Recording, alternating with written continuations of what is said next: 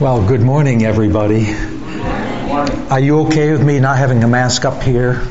I won't preach too loud and spread the stuff way out, you know. But it's nice to see real people that every once in a while a little spinning wheel doesn't appear in front of your face because of my poor internet connection and things like that. And uh, you're real people. I, I know that. I can tell right now. That's great. It's wonderful to be with you. I pray for you folks often, uh, for Pastor Nathaniel and his family, and for you folks. I, I just love you folks to pieces. And uh, I've been trying to keep in connection with my family. Uh, my daughter and family in, in Chili, uh, I see them quite regularly. My grandson there is going to be starting at RIT this fall, so I'm pretty proud of him. And my family in Canada, I have not seen since February because I can't cross the border. And so we visit on Zoom, and that's where we see the little spinning wheel on the screen, you know. And uh, but it's it's been we've been doing okay. God has helped us in so many different ways. So, are you ready to get into His Word today? Give you a heads up. We're going to be in the prophet Isaiah, or if you're from Maine like me, it's Isaiah. And uh, if I slip on the pronunciation, just ignore it. Isaiah, a prophet of God, chosen by God to warn Jerusalem, Judah, that God was going to do something with them that will not be especially good because they had just begun to forget about God and to ignore Him or reject Him or whatever. And He predicts exile for the people of God. But then in chapter 40, the tone switches around and we see the other side of the picture. Isaiah turns to a message of hope that the kingdom will be restored and that a Messiah would come. He would come as a suffering servant and God would set up a new and righteous kingdom. What he, Isaiah is saying here is this that God still has a purpose for his people. And you know what?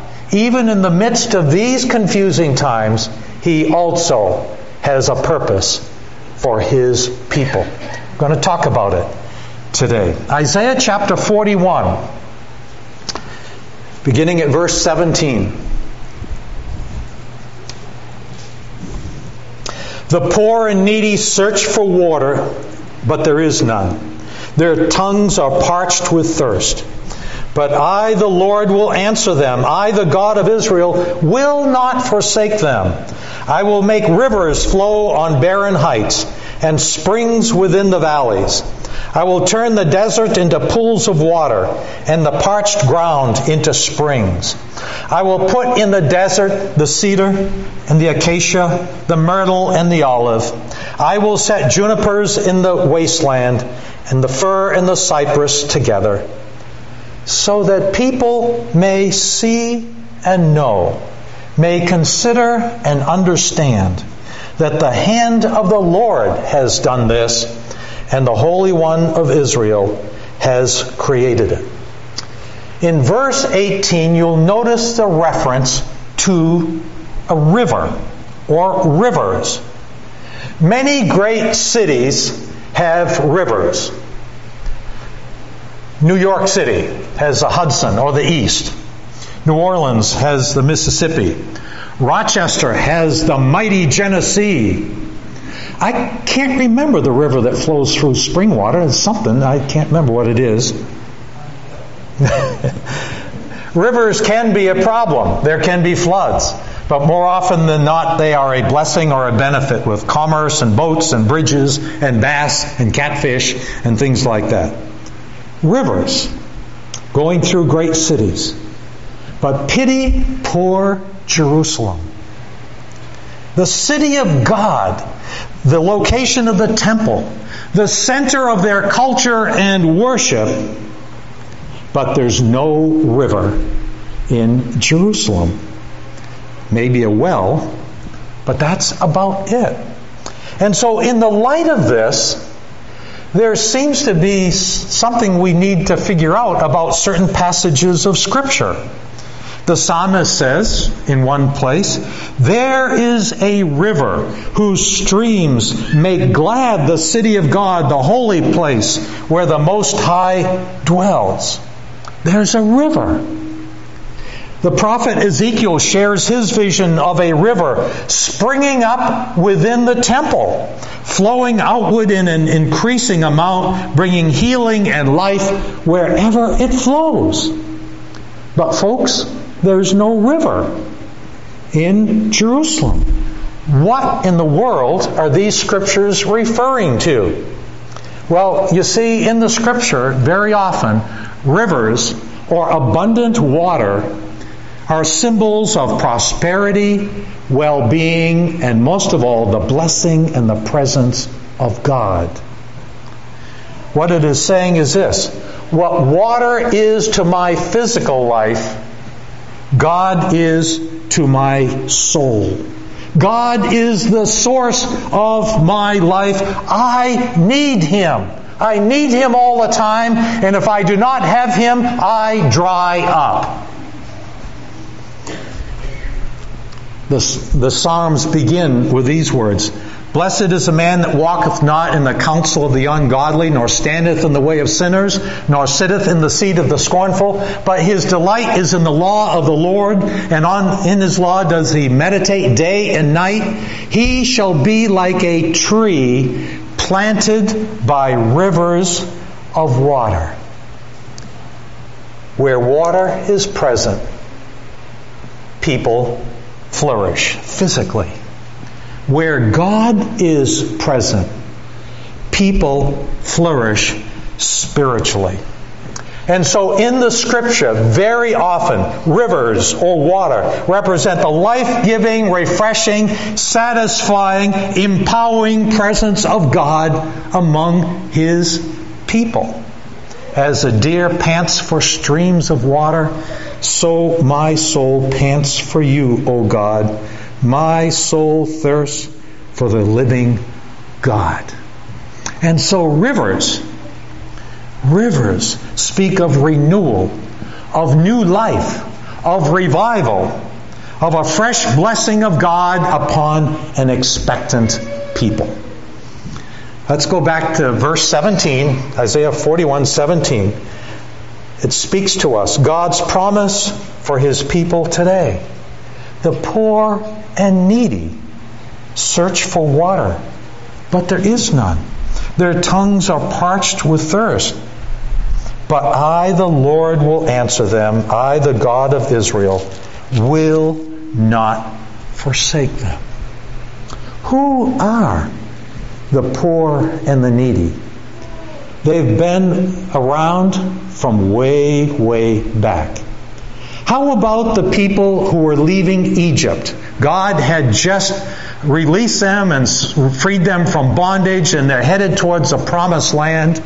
But because of their lack of faith and dependence upon God, then they spend years and years wandering in the wilderness. They are poor and needy. How about the people of Isaiah's day? People who are in Jerusalem, in Judah. They are people who have been in the promised land, but again, they have ignored God, they have forgotten Him, they've got their own agendas, and now they are poor and needy. Who are the poor and needy? They were the people that Jesus spoke to when he, when he stood on that hillside and, and shared the wonderful news about the, about the kingdom of God and what it would be like. And he said, Blessed are the poor in spirit, for theirs is the kingdom of God. Who are the poor in spirit? They were the coal miners that would come out of their mines in England in the, in the 1700s People who had miserable lives, desperate lives, no connection with God because their religious leaders had just completely failed them.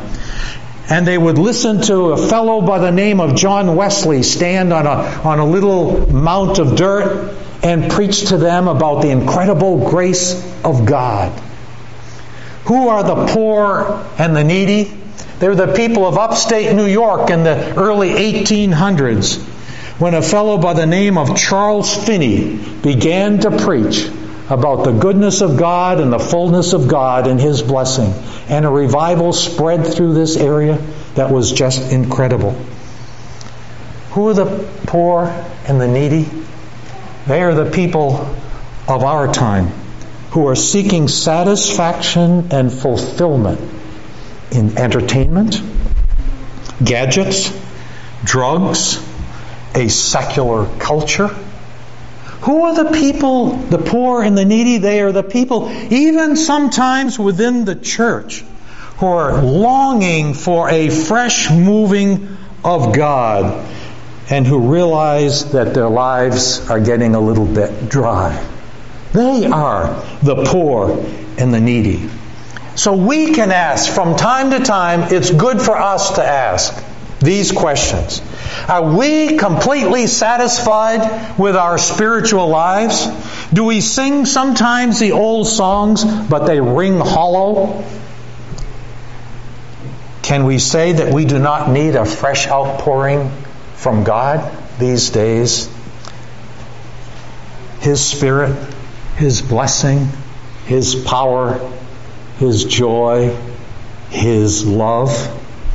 Can we say that God is more real and precious right now than He's ever been before or not?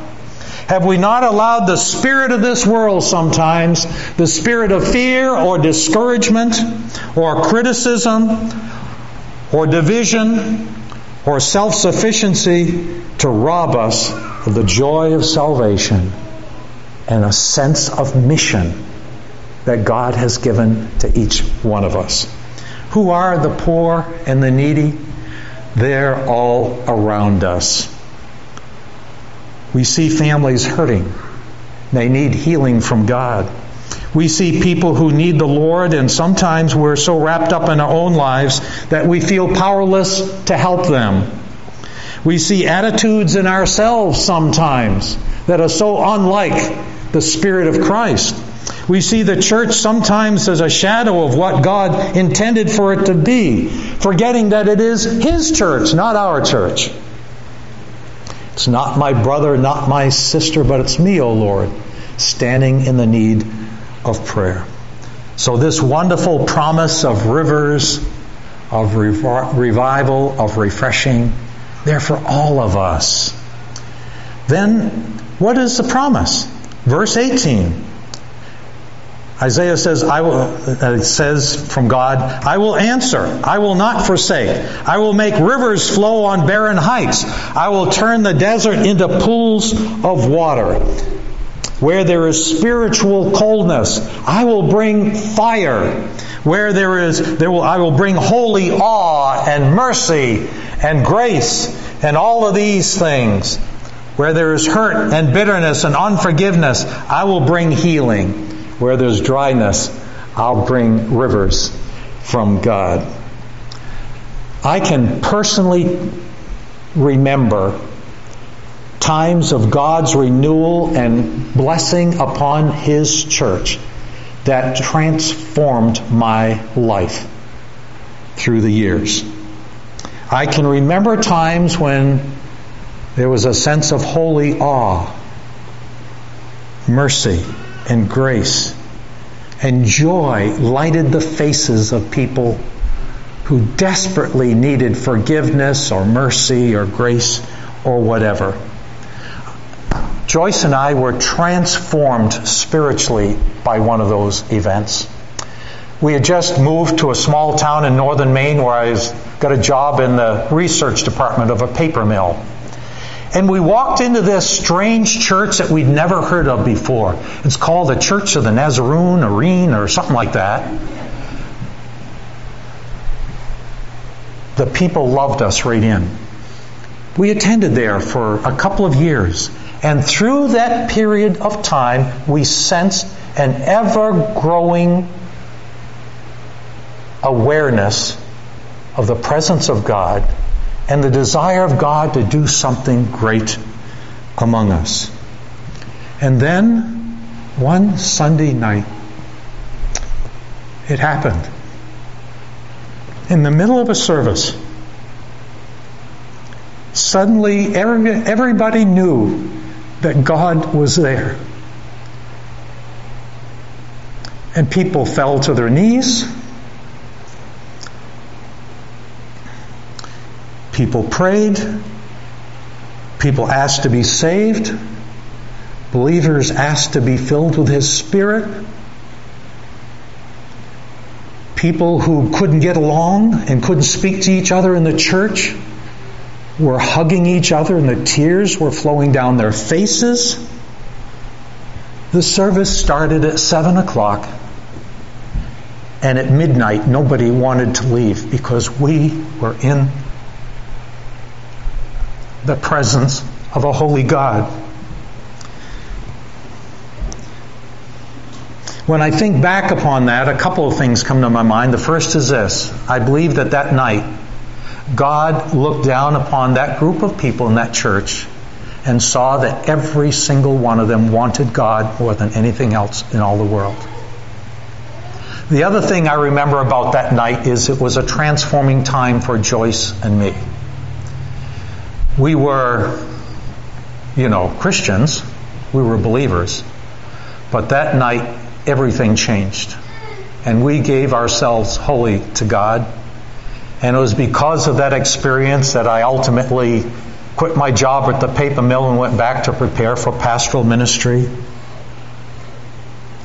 And although God never changes, He moves in an infinite variety of ways. He's not a boring God.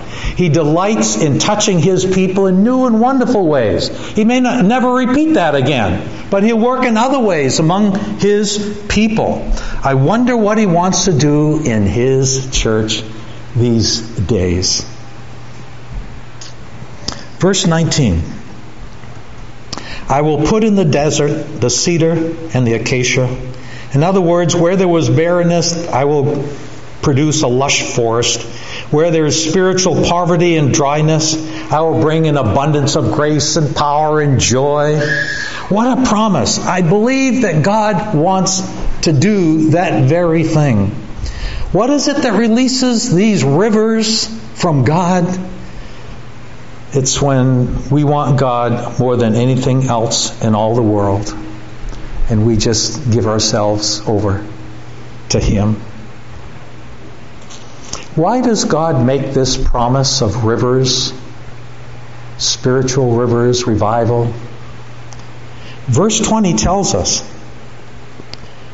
so that people may see and know that the hand of the Lord has done this. God delights in the health and prosperity of his people that brings glory to him. He is just absolutely delighted when he sees his people fulfilling his purposes for them. There's an old uh, book by a fellow named John Seamands. It's a book on the spirit filled life. It's called On Tiptoe with Joy. And in that book, John Seamands tells this little story. He says, back years ago at Yosemite Park in California, there was this little thing that tradition that the, they would go through. During the day, the rangers would build this huge bonfire at the top of a cliff. And they would have that fire going through the day and building up this ever growing pile of glowing coals. And then as it was getting dark, a crowd would gather in the valley down below that cliff. And when it was about time and everyone was set, then the rangers up top would shout down to the crowd below and say, Hello down there in the camp. Are you ready? And the people, the campers and the people down there would look up and say, Yes, yes, we are ready. Is the fire ready? And the rangers would holler back down, the fire is ready. And then the people in the valley would say, then let the fire fall. And the rangers would push that massive pile of glowing coals over the edge of the cliff. And you would have this huge waterfall of flame and fire and coals that came down into the valley. When we look up to God with longing and hungry hearts, His voice pierces the stillness of our hearts. Beloved, are you ready? And our hearts beat with excitement as we call back and say, Yes, Lord, we're ready. Is the fire ready? And I think God chuckles just a little bit and says, Yeah, the fire's ready. It's been ready since the day of Pentecost. And with humble and expecting hearts, we cry out, Then let the fire fall. And then God opens the windows and gates of heaven and pours His Spirit upon us, sending His refining fire or His rivers of blessing, warming our cold and empty hearts. In early March, when this virus began, we were beginning to see what was happening there, I sent an email to my two grandsons, one in Chili and one up in uh, Canada at the military college. I said, hey, you guys, you, you, you both uh, kind of like history and stuff like that, and, uh, and you've studied in history about all kinds of historic events, like a couple of world wars, a Great Depression, the flu epidemic of 1918, uh, 9-11. You, you've seen some historic events. And I said, I believe you're going to see another one. You're going to live through it yourself. And since then, a pandemic has swept across the land and the world, bringing pain and loss and social chaos and economic and family disruption. And no Red Sox baseball. Wouldn't it be wonderful if a different kind of pandemic would sweep across our land. A pandemic of love and acceptance and forgiveness and mercy and caring and joy. It could happen if the followers of Jesus would bow before a holy and loving God and say, Yes, I'm ready. Let the fire fall. Let the rivers flow. You see, this is Jesus' original plan for his followers. In the fullness of his Spirit, we show to those around us, we spread the virus, we show those around us that they are loved by God, not hated by God or us, but that they are loved by God. And we do it when our hearts are filled with His Spirit. And our only motivation is to share the love of Jesus with people who don't know about it yet. What is the love of Jesus like? As he stu- as Jesus himself stood before an angry crowd who wanted to crucify him, he could have called down fire from heaven to destroy them. But instead, he chose to go to the cross to show that he loved them. God's people are most like Jesus when they are showing love, not anger. When they're yielding themselves to Christ rather than demanding their rights.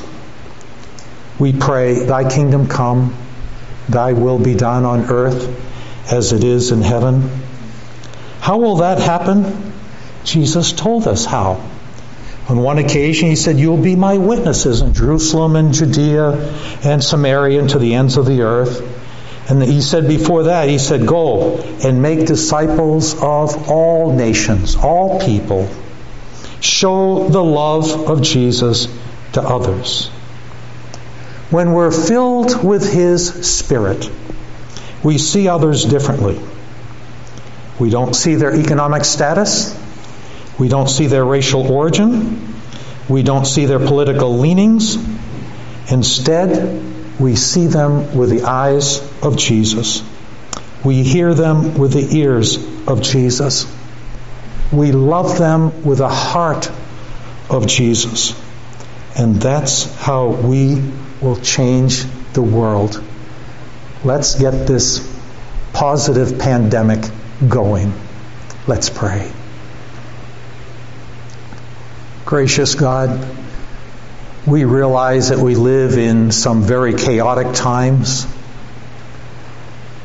But Lord, there's been chaos in this world from the beginning. But you have called your people to be people who are going to cause the kingdom to come. And we do it not with anger, but we do it with love and compassion. A love and compassion that the world desperately needs. Help us to spread it like a virus to those around us and to those beyond. And Lord, may the rivers of revival flow in your church, we pray. Amen.